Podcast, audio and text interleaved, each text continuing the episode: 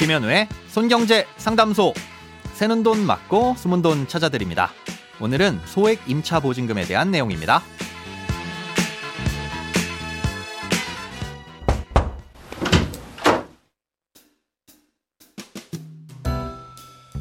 어제는 다중주택의 임차인으로서 계약을 맺을 때 확인해 봐야 할 내용들에 대해서 알아봤습니다.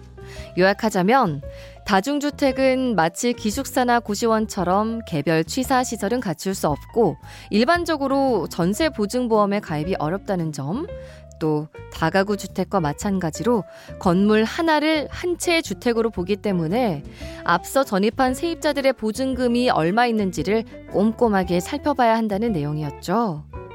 그리고 보증금이 일정 금액 이하면 우선적으로 변제받을 수 있는 소액 임차 보증금이란 게 있는데 이건 오늘 자세히 설명해 드리겠다고 예고해 드렸었고요. 자, 그래서 오늘은 소액 임차 보증금이란 뭐고 또 어떤 식으로 변제받을 수 있는지 우리 김현일 소장님이 친절하게 알려드리겠습니다.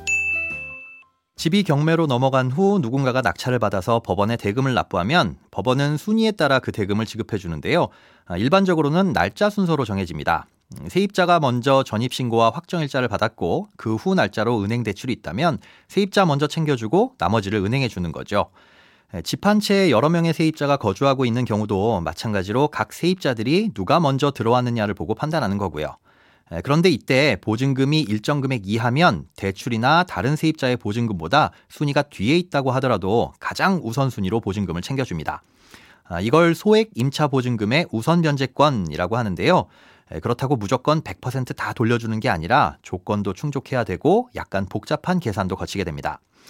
예, 먼저 지역에 따라 해당되는 보증금이 다릅니다. 아, 지역별 자세한 금액은 인터넷에서 쉽게 찾아보실 수 있으니 개념적인 이해를 돕기 위해 서울만 예를 들어서 설명해 드리자면 예, 올해 기준 보증금이 1억 6,500만 원 이하여야 되고요. 그리고 우선 변제받을 수 있는 보증금은 최대 5,500만 원 이하입니다.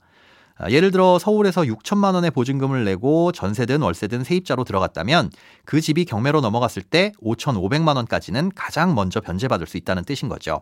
어, 나머지 500만 원은 순위에 따라 갈리는 거고요. 아, 이렇게 소액 임차 보증금에 해당이 된다면 집이 경매로 넘어간다는 우편물이 왔을 때 반드시 법원에 배당 요구를 해야 우선 변제를 받을 수 있습니다. 아, 그리고 이렇게 우선 변제 받는 보증금은 경매에서 낙찰된 금액의 2분의 1을 넘을 수 없습니다. 집이 8천만 원에 낙찰됐다면 4천만 원까지는 우선 변제 받겠지만 뭐 나머지는 새로운 집주인에게 받거나 해야 된다는 거죠.